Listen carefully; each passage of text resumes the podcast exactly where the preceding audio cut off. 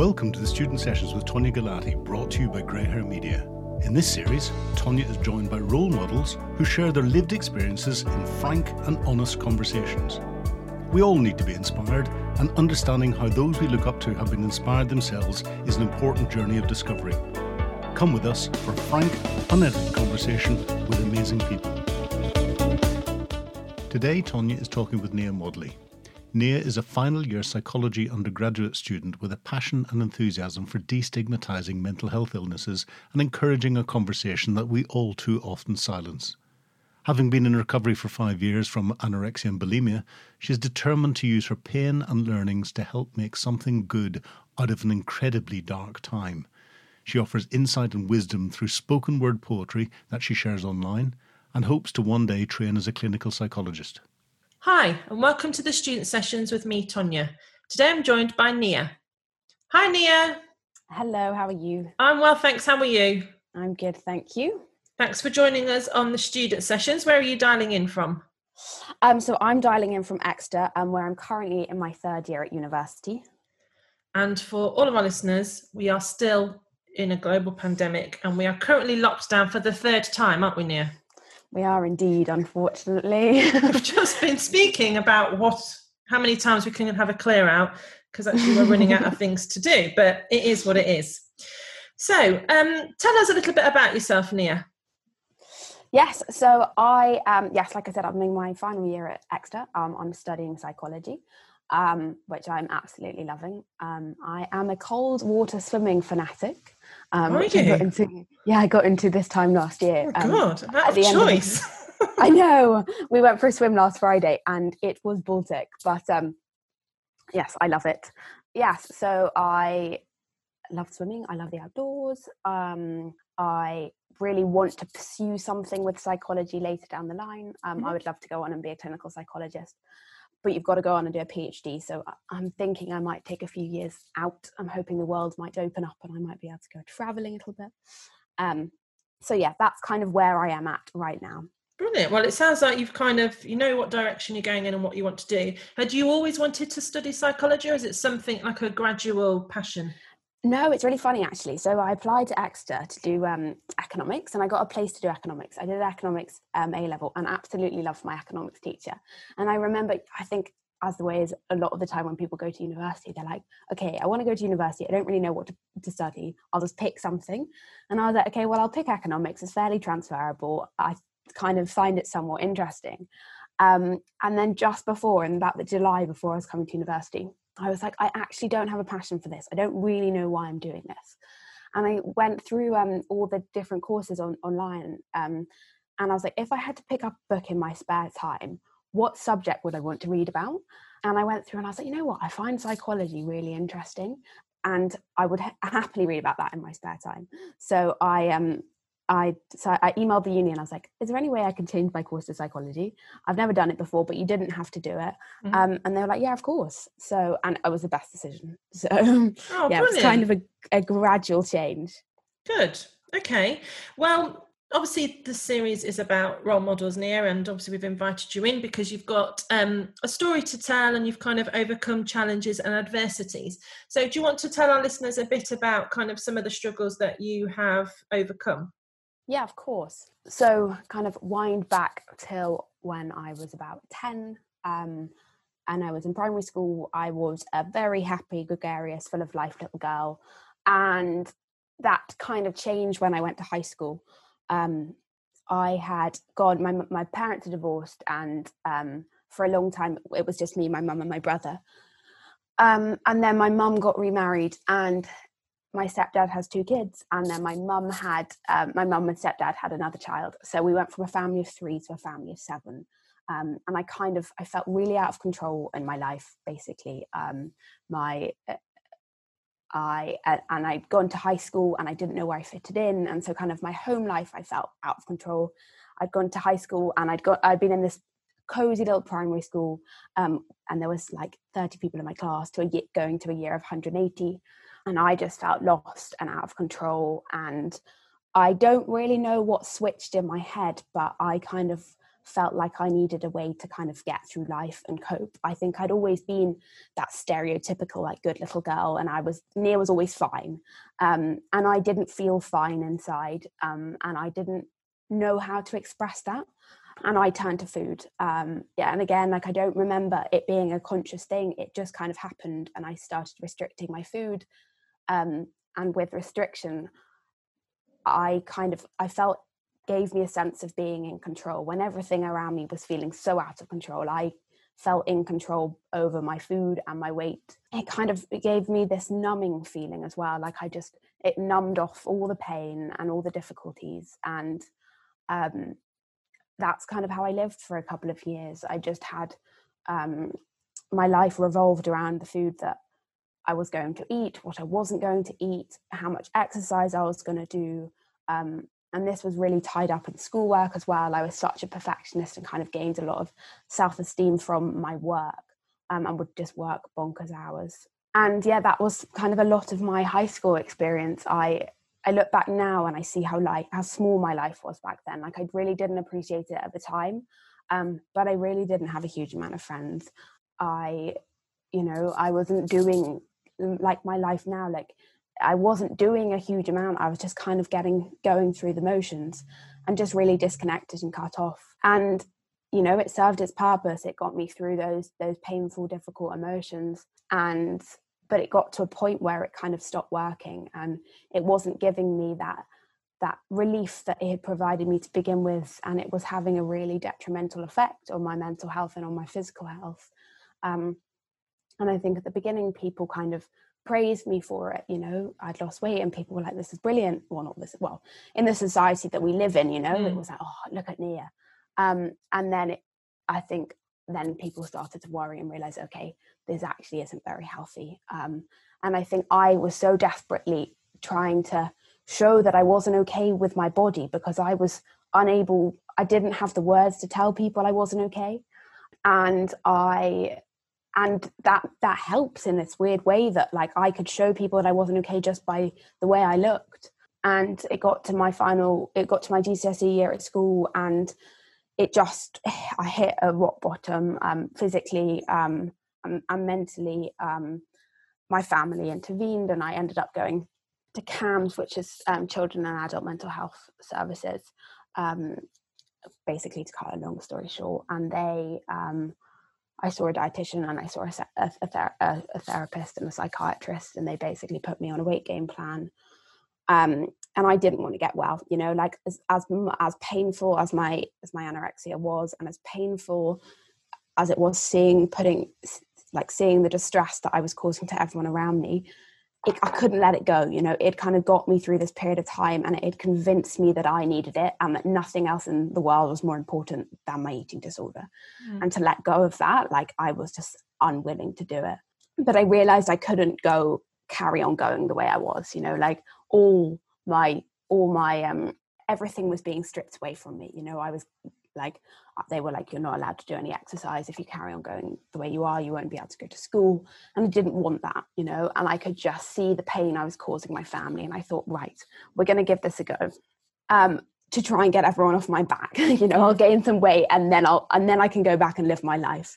And that's kind of the mentality i went into it. I also really wanted to sit my gcse's and i was aware that you know i, I couldn't sit them if with the way that i was going. And um, I and I had all the physical um, side effects of being a really low weight, um, and not to go into them, but you know that was that was really mm. causing um, me a lot of pain, um, and so I did gain some weight, and I got everyone off my back, and um, I sat my GCSEs, um, and then I decided to move sixth form and the first couple of months at sixth form, I kind of had a bit of a new lease of life. I kind of was no longer the person that I was at high school. Um, and I could kind of recreate myself a bit. And I felt more confident, confident in who I was. I felt less like I needed a way to cope. Um, I had a bit of like I had a little bit of recovery, and that kind of got me through a bit a bit of time. And probably I'd say like the first two months at sixth form were, were good and i actually for the first time wanted to get better for myself like the whole the whole time before that I wanted to get well for my family. I wanted to get well because I hated to see the pain that I was putting them through. And then something changed, and I was like, you know what? There actually is a life out there, and there is a life for me, and and I, and I want to do this for myself. Um, and so I was kind of starting to do things a bit for me, and rather than at the beginning when I was gaining weight, everything was, you know, I would rely on my mum to serve me all my meals and sit there and eat with me and it wasn't it was it wasn't a um it wasn't me taking initiative at all and i kind mm. of think okay right i need to do something about this anyway i'm rambling um we it something switched in my head and um after a couple of months of, of feeling a bit better um i just flipped into bulimia um and i think that was because like the thoughts in my head were still there and i hadn't found a way to deal with them um, and for me, my bulimia was so painful. Um, I felt so out of control. My anorexia had made me feel really in control and what I was striving for. And kind of with my bulimia, I felt so out of control and kind, and it came with huge highs and lows.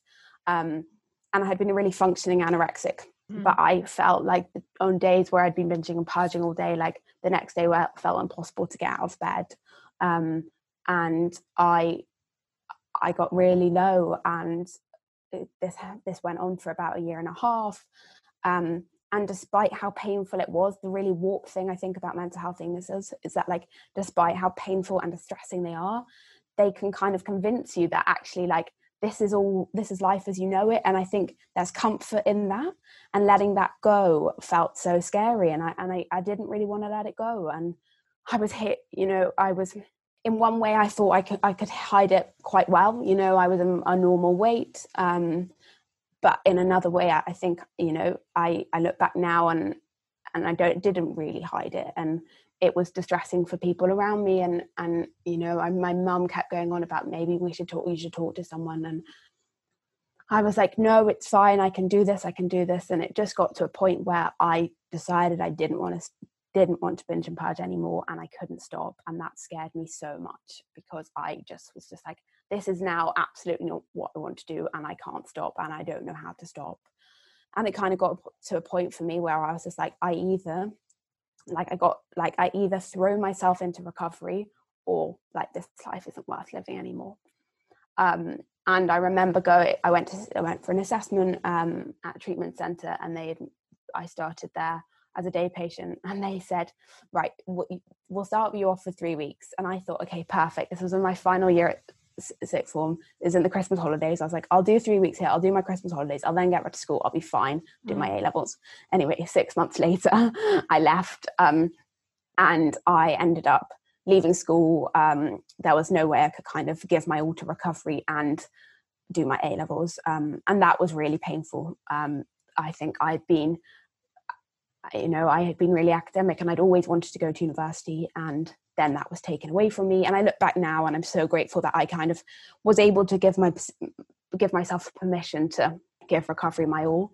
Um, but when all my all my friends around me were going and doing their A levels and going off to university, and I was sat in a treatment center, it didn't feel fair and it didn't feel right, and I couldn't understand the logic behind it. Anyway, I um, those six months were arguably like the most difficult, um, but most most rewarding and painful uh, months of my life. Um, and its recovery was far from an overnight job. You know, it wasn't just a those six months in I was mm. cured. Um, I kind of thought it would be when I decided I wanted to get better and I got some help, it would just be like that. But unfortunately, it wasn't. And that was um, five years ago, I think. Yeah, this time last year, this time five, not this time five years ago. Mm. Um, and it has been a work in progress and and today you know like i came out of treatment and i took a, few more i went back to school and i did my a levels and then i took a year out. And then i went to university and um you know today i have this life that i never thought was possible. And and recovery uh, I, for me i think recovery is something that i will always work on. It's not like i'm fixed and you know that doesn't feel like a life sentence today. That feels i feel like i have tools to get through life that so many people don't. And I think I am actually grateful that I had my eating disorder to kind of hit that rock bottom um, and have to learn other ways to get through life because I think so many people kind of bumble their way through life um, and go through all this distress and they don't know don't have the tools to cope. And you know today i have been given those things um, and i feel so free from my eating disorder today. And i never ever thought that i would have the freedom that i do.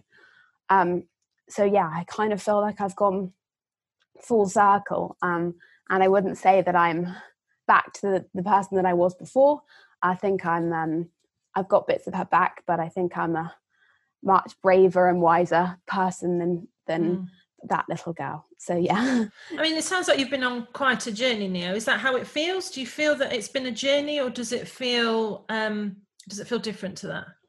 It definitely feels like a journey. Um, mm. I hate, sometimes hate using that word. It's a journey, or yeah. um, but no, no, it 100% feels like a journey. And I think you know, like I a massive thing for me is like I kind of assumed that life was linear and your journey would be really straightforward and there's one path and everyone takes that path. And at school, you know, you like you're told you go to school and then you go to high school and then you go to sixth form, and you go to college and then you go to university and then you get a job and then you buy a house. And and for me, you know, that was that was what I thought everyone's journey in life was. And learning that actually like that is not how life works, you know. Mm. Life is not linear, education is not linear. Taking a year out that's so fine. Um, and i had never kind of allowed myself to believe that um, or really seen other people do it or heard about other people doing that. So i think yeah i definitely think that and i still remind myself that. I think coming out of university it feels a bit daunting. I don't know what the next step is but you know in life there isn't one set path and there isn't one right right way of doing it. And i think mm. that's a really important thing to remember and i think that's what this whole experience has showed me that you know i event i've ended up where i wanted to. It just took a few sidetracks and that's okay. And with those with those sidetracks i've i've learned so much and i've gained so much and i wouldn't change that. So yeah definitely I mean, been a journey. Yeah i mean some of our listeners obviously some may be able to relate to what you're saying others um, may not because i think often there's a perception um, when it comes to anorexia and bulimia that you know those individuals are suffering in terms of you know their perceptions of their body image for example. And we know that social media has been attributed a lot to kind of body image and how individuals feel about themselves. Is that how did you ever feel that way? Was it ever something about how you looked or was it as you said earlier kind of the, being able to control something in your life? Yeah for me i think there's such a a bit of a warped perspective on what eating disorders are you know like mm. i think sometimes uh, i think it's often thought you know it's people just striving to look good. Um and i and for me like that wasn't my experience and i know quite a few people in recovery and like that wasn't their experience and i, I don't want to generalize but um my eating disorder was my solution to life. You know it was my way to cope. Um and yes there's external factors on it or like wanting to look good and that played into it but actually above all it was a way to kind of get through and it was a way to feel in control and it was a way to numb feelings um, a way to reward myself a way to punish myself you know there's so much underlying stuff in food you know it's so far from the way it makes us look um, mm. and i and like i think that i definitely you know uh, throughout my recovery and occasionally it pops up now you know when i think oh god i feel feel really uncomfortable in my body or I feel fat. And then I'm I have to remember, and this is what my my recovery journey has shown that like fat is not a feeling. You know, there's there's something, there's a feeling under there. And it's easier for me to put that feeling on oh, to put discomfort on the feeling of being fat, where generally there's some some I might be sad, I might be anxious, but feeling those things is more difficult than thinking I feel fat. So I think sometimes it's easier to pin um, our feelings onto kind of physical things. You know, it's like, oh, I feel stressed about, uh, I don't know, money or um, an exam or something. And of course, they're all valid, valid feelings. But sometimes it's like, okay, what's actually going on underneath that? Like, what's the bigger thing? Um, and I think that's can kind of get a bit lost with eating disorders. Like, yes, maybe they did start in a pursuit to to look good or to be slim, but the thing with eating disorders, they go to such an extreme length that mm. if it was just to look good your head and your brain would take over and be like okay we've reached a point now where we where this isn't healthy this isn't good for us um you wouldn't keep going and i think that's that's that's the difference between people wanting to look good and losing a bit of weight and an eating disorder because it's so extreme and it's so addictive and it's not a case of deciding okay i just don't want to do this anymore Um, so yeah, I definitely think there's an element to it that you know societal put, society puts this pressure on us, and it's an, and I think some people start with that intention, mm. and then they get sucked in and they realize that actually they they can their eating disorder is providing them with a lot more, and they can't stop. So I don't think it's kind of the cause for an eating disorder enduring but again like this is my experience and mm. and people might have a slightly different one Okay. Um, and to any of our listeners, if you do um, feel that you can relate to some of what Nia is saying around um, eating disorders or in terms of um, mental health challenges, do seek the support available um, via your institutions, via your doctors, and also there is lots of um, charities online that will be able to uh, provide support and guidance. So, one of the things, Nia, that's often been discussed, particularly around kind of mental health and when individuals are struggling, is the shame of asking for help. And it's kind of, I'm suffering, I want to suffer in silence, or, you know, I don't want to tell other people what I'm going through because I feel embarrassed. What would you say to that? Um, I would say, first of all, I really, really relate. Um, I definitely struggled with it. Um, I thought that people wouldn't believe believe it. I felt it's really hard when um, when it's not physical you know? It's not like i can say look this is all the pain that i was going through. I felt that if i shared it it might be undermined and then i wouldn't be able to validate it. Um, so yeah first of all i really get it. Um, second of all um, i have learned that through asking for help and talking to other people about it that there are so many of us out there suffering you know? I think that the thing is like one in four people are suffering. And actually the more i've opened up to people the more they said you know what Nia? Like i've actually felt that too or i've actually had this struggle. And that that has been so i found that so empowering to actually open up and say look this is what i'm going through and then someone else being like yeah i totally get that. Um i would also just say that you know your your mental health is just as important as your physical health and having these struggles doesn't make you crazy it doesn't make you mad you know it's such a normal thing and i think that we are living through such difficult times at the moment and to not to not find things difficult and not to struggle i, I think that that's kind of less common these days um, mm. and and it's valid you know whatever you're feeling is valid and i think that's really important and no one can take that away from you and I found there's a there's a quote that I really like that you can't think your way out of your own thinking. And for me, I spent a long time in my head thinking about my thoughts and thinking, okay, well, if I do this, or think like this, or if I could just do that, I could get better. And for me, that never worked. And I opened my mouth up.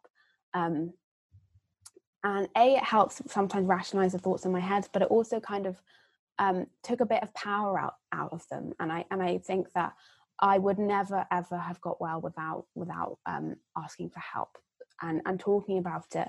Um, and I have never had a, no one has ever um, said anything bad or have I faced any kind of like stigma or someone's told me I'm weird.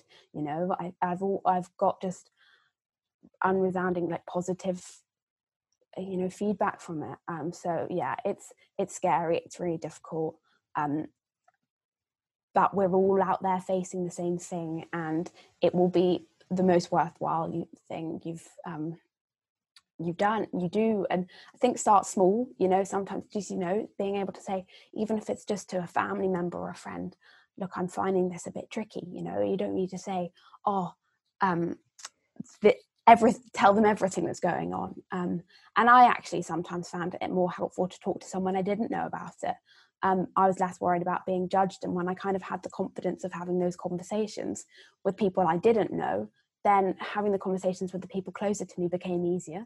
So it was kind of something like I found that the more I did and the more practice I got, the easier it was to do. And uh, during your journey, Nia, kind of over the course of um, your life so far, who are the positive role models that you've looked up to that have kind of, I guess, helped you on your journey? I think first first thing that comes to mind are my parents. Mm-hmm. Um, it's funny when you go through. I think as a child, you look at your parents and you just think they've got everything sorted. You know, they're these these. The, you put them on a pedestal and you think they haven't. I assume my parents had just ridden through life and it all been really easy. They both got good jobs. You know, um, they're both happy and they've got these children and they've got this house and as I got up, grow, grown up, I've realized that actually, like, they have gone through all so many difficulties too, and they've come out the other side, and they're there and they're supporting me and my brothers. Um, and I think that the unconditional love that they have shown me, um, which I'm so so grateful for, um, ha- has been so inspiring. You know that despite all the difficulties that they've been through, they they put that aside um, and were there was there to support support me, but also at the same time, and, and this was something a big thing in my recovery that my mum my mum learned that you know she, at points in my recovery she kind of gave up her life for me and that led her to quite a, a negative space and actually she then took measures to look after herself and that was really inspiring because when i was really sick i was seeing my mum looking after herself and looking after her mental health and i thought okay this is i need to do that. Um, so yeah i think my parents are are great sources of inspiration you know their they their get up and go attitude and and not giving up you know despite everything that they've been through um, and just kind of their unselfish unselfish nature selfless um, nature of just mm. um, of of being there to su- support me despite it all. So yeah, that they're they're big role models in my life, and I'm just surrounded by some really really supportive friends, and they I'd say they're big role models. Um, I've met quite a lot of people through recovery and I hear some horrendous stories and some really sad stories and there are these people that have been through so much adversity and they've kept carry on going and they have this life today um, where they're they're free from whatever whatever struggles that they faced and it's not always easy but they they get through it and and they they live their life to the fullest given that given the cards that they were dealt with and i and i find that really inspiring so yeah there's a kind of my my my, my mm. parents mm. and my friends which might be a bit of a cop out but yes to name to name one person feels a bit tricky um, and you know you've obviously gone through your own adversity Nia and kind of you've you know gone through a, a really difficult time and you've kind of turned things around um, you've put coping mechanisms in place and you have actively um, used various platforms to share your story with the aim to kind of helping others and kind of reassure others. And this series is focused on role models. How do you feel being put under that umbrella and being a role model for others? Um, I feel a bit of an imposter. um, uh, no, I guess I, it feels such a privilege. I feel um, incredibly proud. It's funny, like despite having been in recovery for about five years, I feel I can still remember the the really dark places like it was yesterday, and to kind of think back then and think that you know I, I'm now in a place where I'm I'm no longer just getting through life, you know, and I'm doing it and I'm living life to the fullest and hopefully inspiring a few along the way. And that just I'm I it feels funny to kind of it's so against my nature to be like yeah i'm feeling quite proud of myself but actually just to give myself a bit of a pat on the back and you know i made it um, and yeah i feel so yeah i feel proud i feel privileged um, and it and it kind of it's what gets me up in the in the morning you know mm. it's that like i feel like i want to use the things that i went through and the pain that that i experienced to to help someone else you know and if i can help one person that makes it all worthwhile. And I think it's great that you feel that way, Nia. And I, I, just think you are, you know, really inspirational. You are helping others. And I think, you know, you've overcome some real challenges, but, you know, look at you, listen to what you said to us at the start around what you want to do in terms of your career. And, you know, you've really kind of turned things around. Um, I'm just mindful we're coming to the end of our time together. But before we wrap up, if you had to go back to being, say, 16, what one bit of advice would you give to yourself? Oh, that's a tricky one. Um, I think I would say something along the lines that you know that life isn't always easy, um, and that emotions can be incredibly incredibly painful, but they won't kill you. And just like everything in life, they will pass. Um, that that you don't need to suffer on your own, and and you're not a burden for struggling. Um, and that there are so many people out there that want to help you. Um, so just don't ever suffer in silence. I think that would be my if I could go back and tell my 16 year old self, I think um, we would have avoided a lot of pain. Well, thank you so much for joining us on the student sessions today, Nia, and for sharing your story and your experience with our listeners. No worries, it's been such a pleasure. Thank you so much. And to our listeners, do join us again on the student sessions. Thanks for listening to the Student Sessions brought to you by Greyhair Media and hosted by Tonia Galati. Never miss an episode by subscribing, and if you like what you've heard today, why not leave a review and please tell your friends. We'll see you at the next session.